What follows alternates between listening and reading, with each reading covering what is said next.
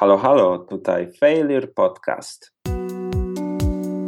Największym błędem na etapie realizacji Marzyłem o tym, żeby z przychodów spółki starczało na nasze pensje. Ciężko jest zbudować dużą bazę content nie rozmawiając z nimi, nie promując swojej idei. To jest trochę jazda bez trzymanki. My nigdy wcześniej nie prowadziliśmy własnego e-commerce'a.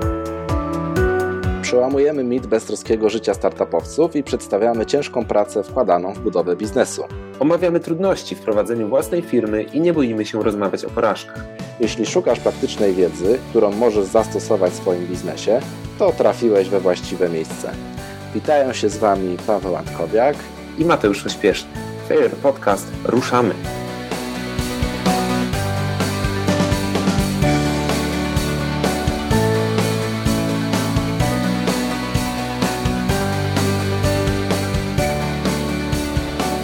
Cześć, witamy Was wszystkich w 17 już odcinku Failure Podcast. Witają Was jak zawsze Mateusz Ośpieszny. i Paweł Antkowiak. A w dzisiejszym odcinku naszym gościem jest Michał Bąk, który stworzył eliwo.pl i prowadzi portal marketingibiznes.pl. Cześć Michał, dzięki, że zgodziłeś się przyjąć nasze zaproszenie. Cześć, witaj, e, witajcie. To mi jest niezwykle miło, że, że wreszcie mogłem u Was wystąpić. Witamy serdecznie. Cieszymy się, że Ty także jesteś zadowolony. No i ja myślę, że na wstępie zostawię Tobie przedstawienie się, kim jesteś i czym się zajmujesz, żeby nasi słuchacze Cię lepiej poznali. E, Tak jak e, powiedziałeś na początku, zajmuję się agencją content marketingową Elivo.pl oraz e, portalem Marketing i Biznes. Naszym korem biznesowym jest agencja, z tego mamy póki co największe pieniądze i z tego, że tak powiem, się utrzymujemy. Natomiast e, w pierwotnej wersji Marketing i Biznes, e, czyli portal dla biznesu, e, tych, którzy działają w biznesie elektronicznym, miał być naszym takim po części polem manewrowym dla właśnie działań kontentowych, żebyśmy się na nim uczyli wdrażać różne taktyki, różne, różne działania kontentowe. No a przy okazji okazuje się, że to też jest po części jakaś tam coraz bardziej zauważalna odnoga naszego biznesu. Tak naprawdę ostatnio skontaktowaliśmy się po Twoim tekście. Byliśmy już gdzieś w kontakcie wcześniej dookoła podcastu Twojego portalu, ale skontaktowaliśmy się a propos zaproszenia po takim dość głośnym tekście w społeczności, który ja sobie roboczo nazywam 99 grzechów przedsiębiorcy. Coś, co tak zawrzało, bym powiedział, w naszym polskim internecie, ponieważ to nie jest takie popularne przyznawać się do porażki jeszcze na taką skalę. Powiedz, skąd w ogóle pomysł? Dlaczego to zrobiłeś, żeby napisać taki tekst i w tak otwarty sposób opowiedzieć o swoich błędach?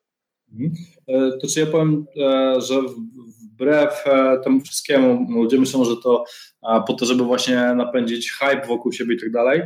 Nie, ja szczerze napisałem to ty, tylko i wyłącznie dla siebie, po to, żeby móc za powiedzmy e, kilka miesięcy e, wrócić e, do tego tekstu i zobaczyć, o tutaj e, to mi się udało e, wyeliminować, e, tego już kompletnie nie ma, e, nad tym e, intensywnie pracuję, e, z tym mam nadal problem i tak dalej, tak dalej, a podzieliłem się z tym e, dlatego, że mm, szczerze powiedziawszy chciałem e, wrzucić e, to e, na portal e, i e, nie planowałem, e, nie, nie planowałem, żeby to odbiło się takim echem, nawet nie liczy, szczerze powiedziawszy nie liczyłem na takie na taki oddźwięk e, branży, e, nie, nie liczyłem na klepanie po plecach, nie, nie liczyłem na y, dziesiątki szerów, e, przedruk, że tak powiem, w Inpolandzie i, i inne rzeczy, które się dalej potoczyły tym tekstem.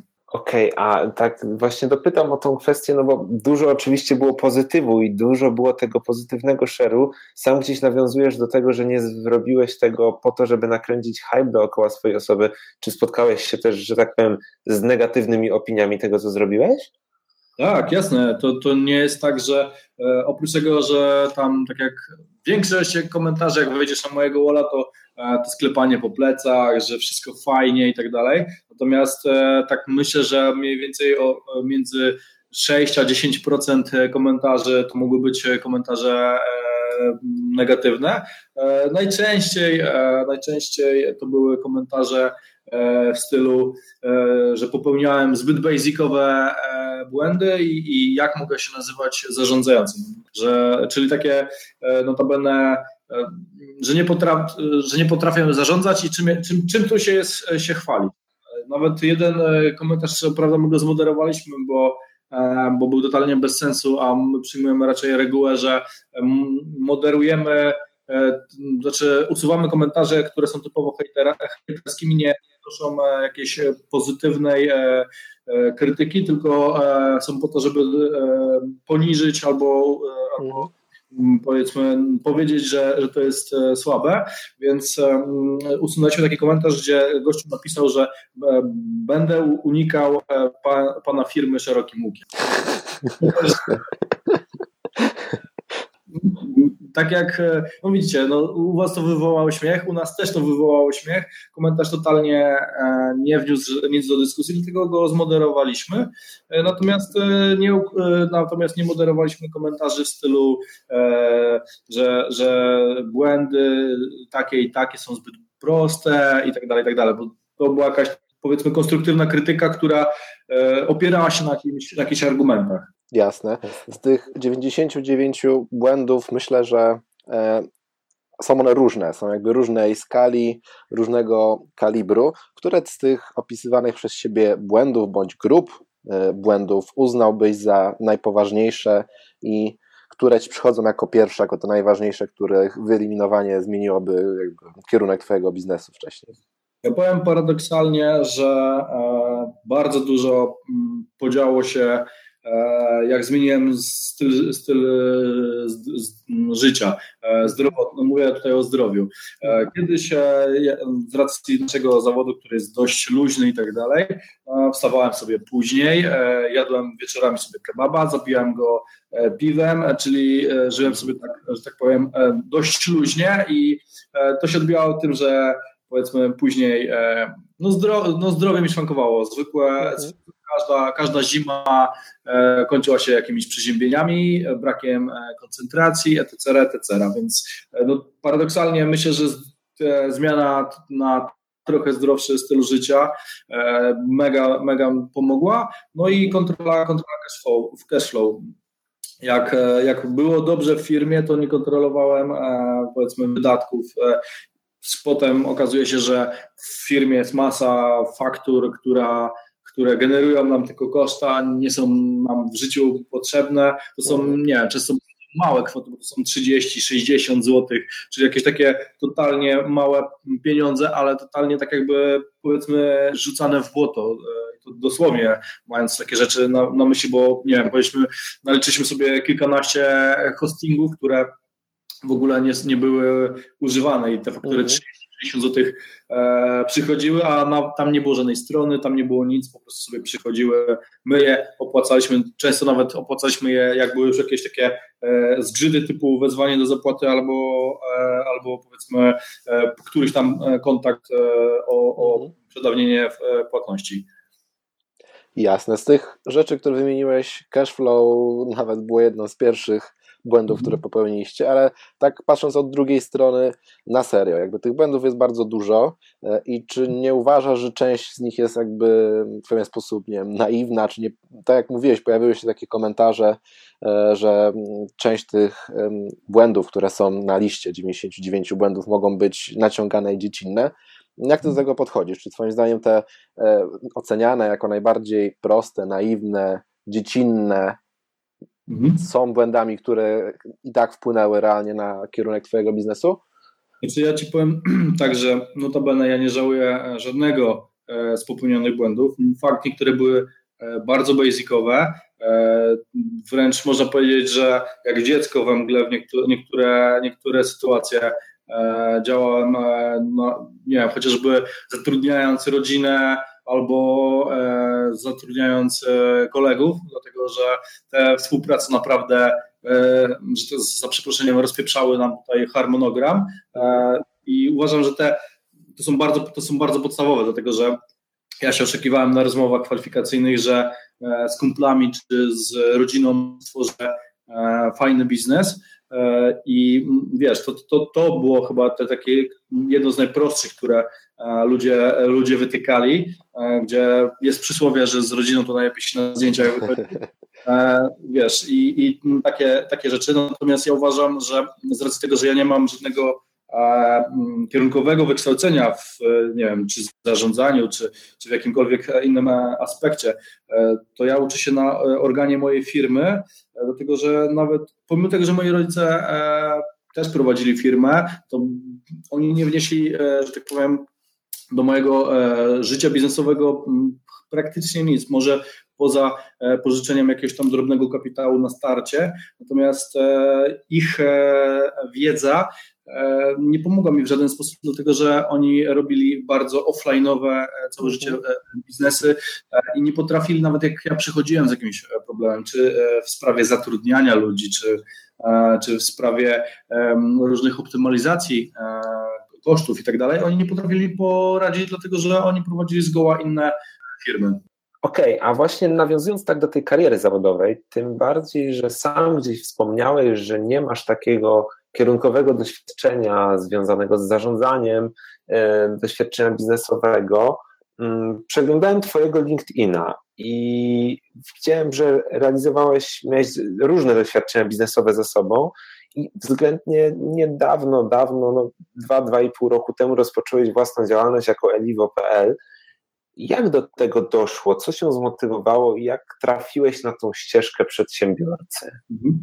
Znaczy może ja zacznę od samego początku. Ja e, firmę mam zarejestrowaną od 2011 roku, więc e, za chwilę będzie to 6 lat. E, okay. Natomiast faktycznie po drodze ja pracowałem na samozatrudnieniu u innych podmiotów i tak to wyglądało, więc ciężko nazywać powiedzmy byciem przedsiębiorcą, jeżeli miałeś własną działalność gospodarczą, ale notabene codziennie chodziłeś do pracy, pracowałeś e, o określonych porach, wracałeś o określonych porach, jeździłeś tym samym e, pociągiem, e, czy powiedzmy chodziłeś do tej samej pracy, więc tego etapu nawet nie nazywam byciem przedsiębiorcą, bo szczerze powiedziawszy inaczej kojarzę przedsiębiorczość, natomiast okay. 2,5 roku to jest właściwie kwietniu 17 e, roku będzie 3 lata, gdzie e, działamy już tak pełno, e, pełną parą, gdzie zatrudniam ludzi, gdzie powiedzmy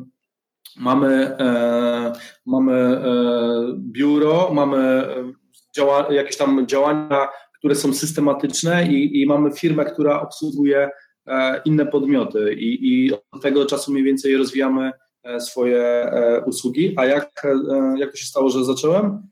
E, powiem szczerze, że okres, w którym rezygnowałem z ostatniej pracy, to był e, dość e, spontaniczny czas, dlatego że ja już nie miałem po prostu siły do użerania się z moim pracodawcą. Może to zabrzmi brutalnie, ale faktycznie miałem jakieś takie mm, konflikty na linii takiej, że każdy miał inną wizję, a ja dość e, otwarcie mówiłem, co, co w tym podmiocie mi nie pasowało i dość otwarcie chciałem, żebyśmy, żebym był e, w miarę decyzyjny e, w budowaniu tej firmy, dlatego że ja już w tamtym czasie miałem dość, dość duże kontakty na rynku warszawskim i, i chciałem po prostu, aby moje decyzje czy moje, e, moje e, zarządzanie e, swoją działką w tej firmie, w tej agencji interaktywnej, żeby miało realny kształt na to, jak ta firma będzie płynęła i jakich będziemy klientów obsługiwali.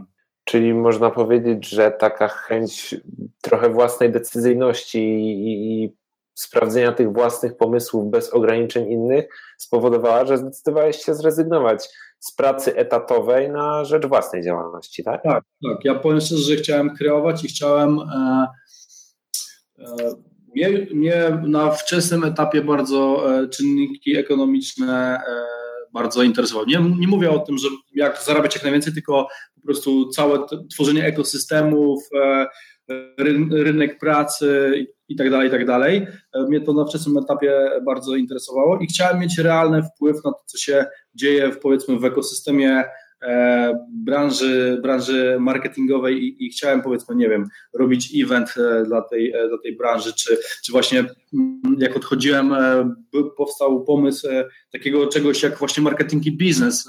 Notabene ja chwilę później go odpaliłem, swój, marketing i biznes, więc notabene chęć kreowania i, i, i to, że pomimo tego, że tam mieliśmy chyba 12 osób, czułem się trochę korporacyjnie, że ja musiałem się przepychać E, o procesy decyzyjne, o budżety, o inne rzeczy, więc no to ta, taka narastająca frustracja spowodowała to, że odszedłem w pewnym momencie. Jasne. A przejdźmy krok dalej. To czym jest dzisiaj Elivo, czym się hmm. zajmuje, a później zapytam, z jakimi problemami, wyzwaniami się zmaga.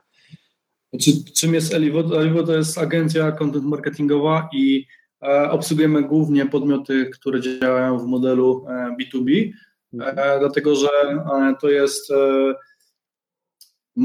czujemy w tym silną specjalizację. Czujemy, że na portalu poruszamy tematykę do przedsiębiorców i czujemy, że rozumiemy bardziej content marketing dla, dla firm działających w modelu B2B i dlatego powiedzmy, że to jest agencja content marketingowa, ale ze szczególnym uwzględnieniem tych firm, które świadczą dalej usługi dla firm. Jasne. Co obecnie jest dla Was wyzwaniami, procesami, z którymi się mierzycie jako rozwijająca się agencja? Znaczy, zaczynając od, od rekrutacji, o których e, wspomniałem mhm. w tym artykule, to jest chyba główny, dlatego że e, my e, przywrotnie nie uciekliśmy do Warszawy, my działamy na małym lokalnym rynku od Focka, z którego pochodzę. I powiem szczerze, że dość e, lokalnie, patriotycznie podszedłem do tematu i e, póki co walczę, walczę o to, żeby e, rozwijać całą firmę, nie musząc jej, jej życia przenosić do, do Warszawy, która jest oddalona o 30 kilometrów, a to jest no, duże wyzwanie w mieście, które ma 40 tysięcy mieszkańców. Dlatego, jak mówimy, agencja interaktywna z małego miasta, no to zawsze nam się to kojarzy z e, jakimś, e, jakimś no, kurde, projektowaniem stronek internetowych, jakimiś śmiesznymi rzeczami. E, nie, nie, nie kojarzę dużych, znaczy dużych, nie kojarzę dobrych podmiotów, takich, które robią naprawdę fajną robotę z małych, z małych miejscowości. Bo to jest ciekawostka. Przyznam szczerze, działać na co dzień w Otwocku to jakbyś mógł do tego nawiązać? Co jest dla Was, czy są jakieś takie elementy, które właśnie utrudniają tą pracę z mniejszej miejscowości, gdy nie jest to żaden z tych głównych ośrodków Warszawa, Wrocław, Poznań, Trójmiasto, Kraków, a właśnie miejscowość mniejsza. Fakt, do Warszawy daleko nie jest, no ale mimo wszystko nie jest to, że tak powiem, centrum. A więc e, z jakimi wyzwaniami pod tym kątem lokalizacyjnym się mierzycie, a może właśnie inaczej, może się z nimi nie mierzycie, skoro także sam mówisz, chcesz udowodnić, że potraficie działać na tym samym poziomie, co ci działający w wielkich miastach. Znaczy ja się e, najbardziej, e, tak jak powiedziałem w poprzednim e, pytaniu, w poprzedniej odpowiedzi na Twoje pytanie, że HR, całe, całe rekrutacje e, ludzi są dla nas bardzo dużym wyzwaniem w agencjach e, mediowych warszawskich, E, ale wyciągnięcie takich ludzi jest dla mnie, e, powiem szczerze, problemem, dlatego że oni są e, już wysoko postawieni, prawda? Jasne. Ja nie namówię warszawiaka, żeby przyjeżdżał, mi jest łatwiej przyuczyć kogoś. Jasne, czyli jak rozumiem, ta lokalizacja nie ma tak naprawdę większego wpływu na pozyskiwanie klientów, bo rozumiem wyzwanie HR-owe, ale jeśli chodzi o pozyskiwanie klientów, odczuwacie z tego powodu jakieś, jakieś wyzwanie, że się tak wyrażę? Nigdy, powiem szczerze, że nie mieliśmy żadnego problemu, dlatego że e, albo my jedziemy do klienta, mhm. albo e, robimy e, Skype calla i rozmawiamy z, przez Skype'a z klientem, ewentualnie telefonicznie i ja powiem szczerze, że myślę, że 90% naszych klientów nie widziałem na oczy nigdy, więc e, notabene to nie jest e, tak jak wiesz, tak samo jak robienie startupu z Polski, to nie jest e, rzecz, nie, nie muszą, powiedzmy, Michał Sadowski nie musi jechać na Jamajkę pozyskując klienta z Jamajki, prawda? Oczywiście. Więc to jest, to jest pod tym kątem to nie jest dla nas żadna, żaden problem. Okej, okay, dzięki. Jaka jest rola marketing i biznes.pl w Twoim doświadczeniu biznesowym? Czy warto prowadzić taki portal wiedzowy, marketingowo-biznesowy, kiedy społeczność mamy no, wielu ekspertów oraz ekspertów z cudzysłowiem, którzy udzielają się w różnych kanałach, mediach społecznościowych, nie tylko? To tak, powiem e, szczerze, że jak e, zacząłem prowadzić portal, to byłem zafascynowany powodzeniem e-booka, którego wydałem chwilę wcześniej, więc podjarałem się. Myślałem, że założę portal. Myślałem, że, że portal to jest przyjemna, przyjemna zabawa. Mhm.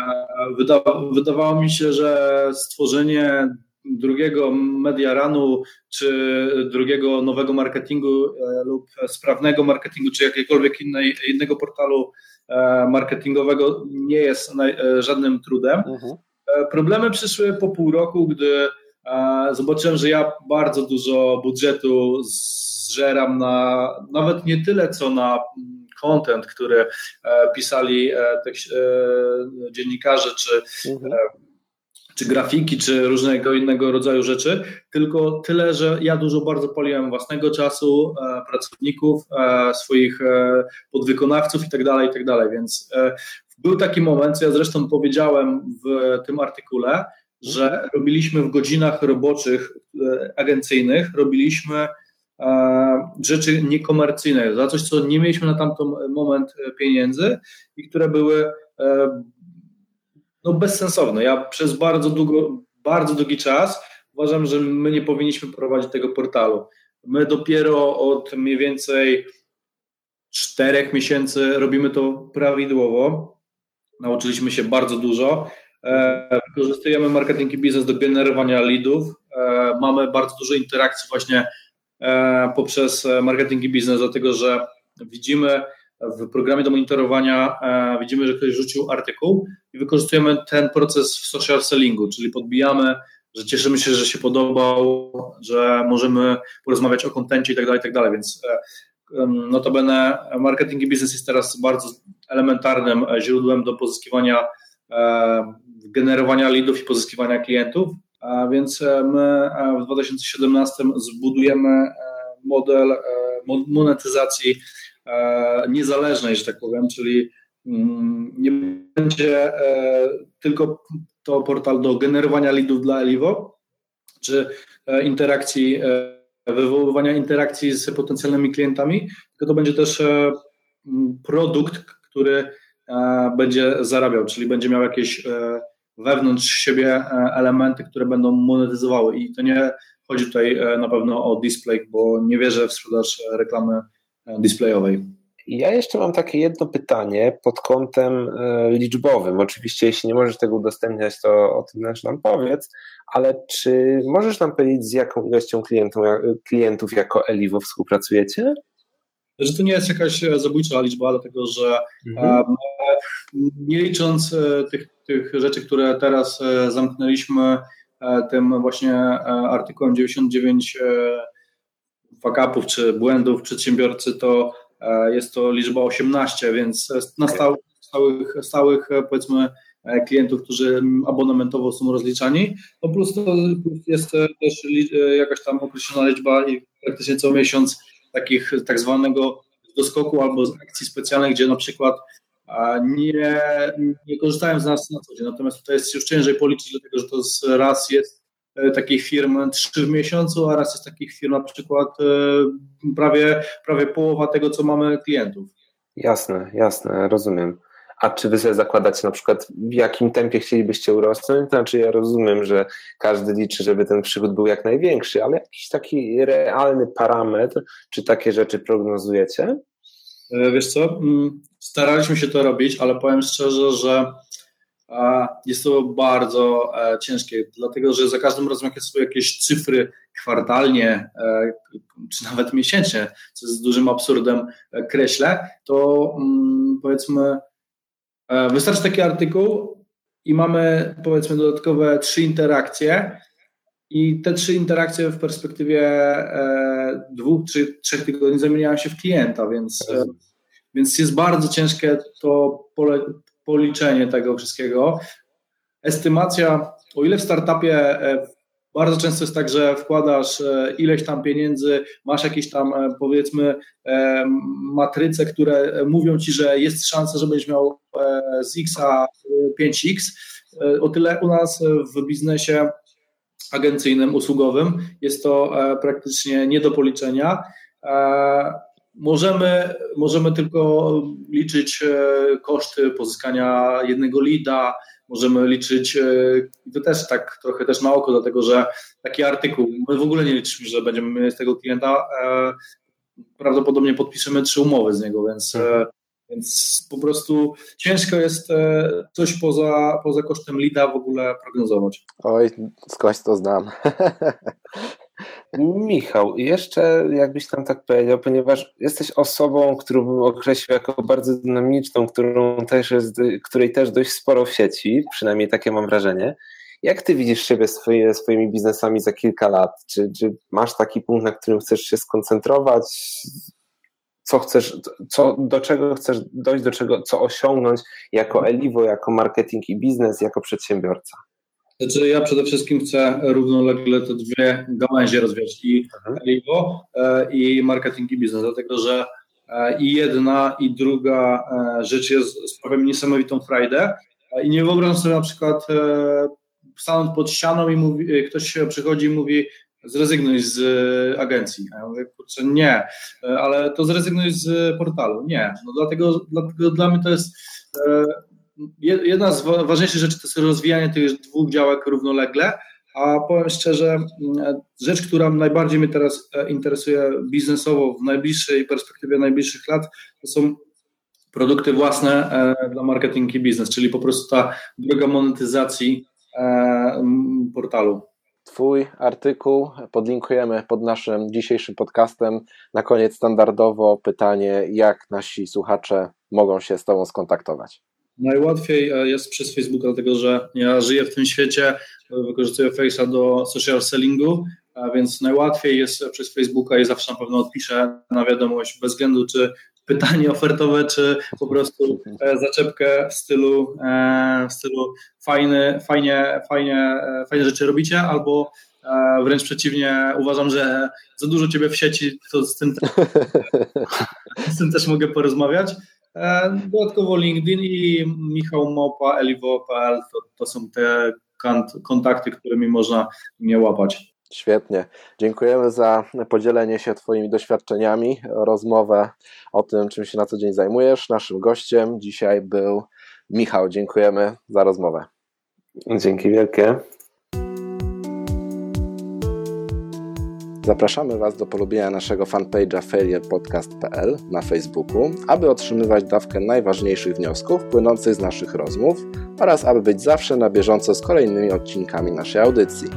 Dodatkowo zachęcamy do subskrybowania newsletteru dostępnego na stronie internetowej podcastu zaraz obok notatek do bieżącego odcinka www.failurepodcast.pl Audycję przygotowali dla Was Paweł Antkowiak, prowadzący na co dzień Bespoke Chat, Twój zespół sprzedawców LiveChat oraz Mateusz Pośpieszny, kierownik marketingu w szkole inwestowania i współtwórca SkySide.pl. Spójrz na świat z nowej perspektywy.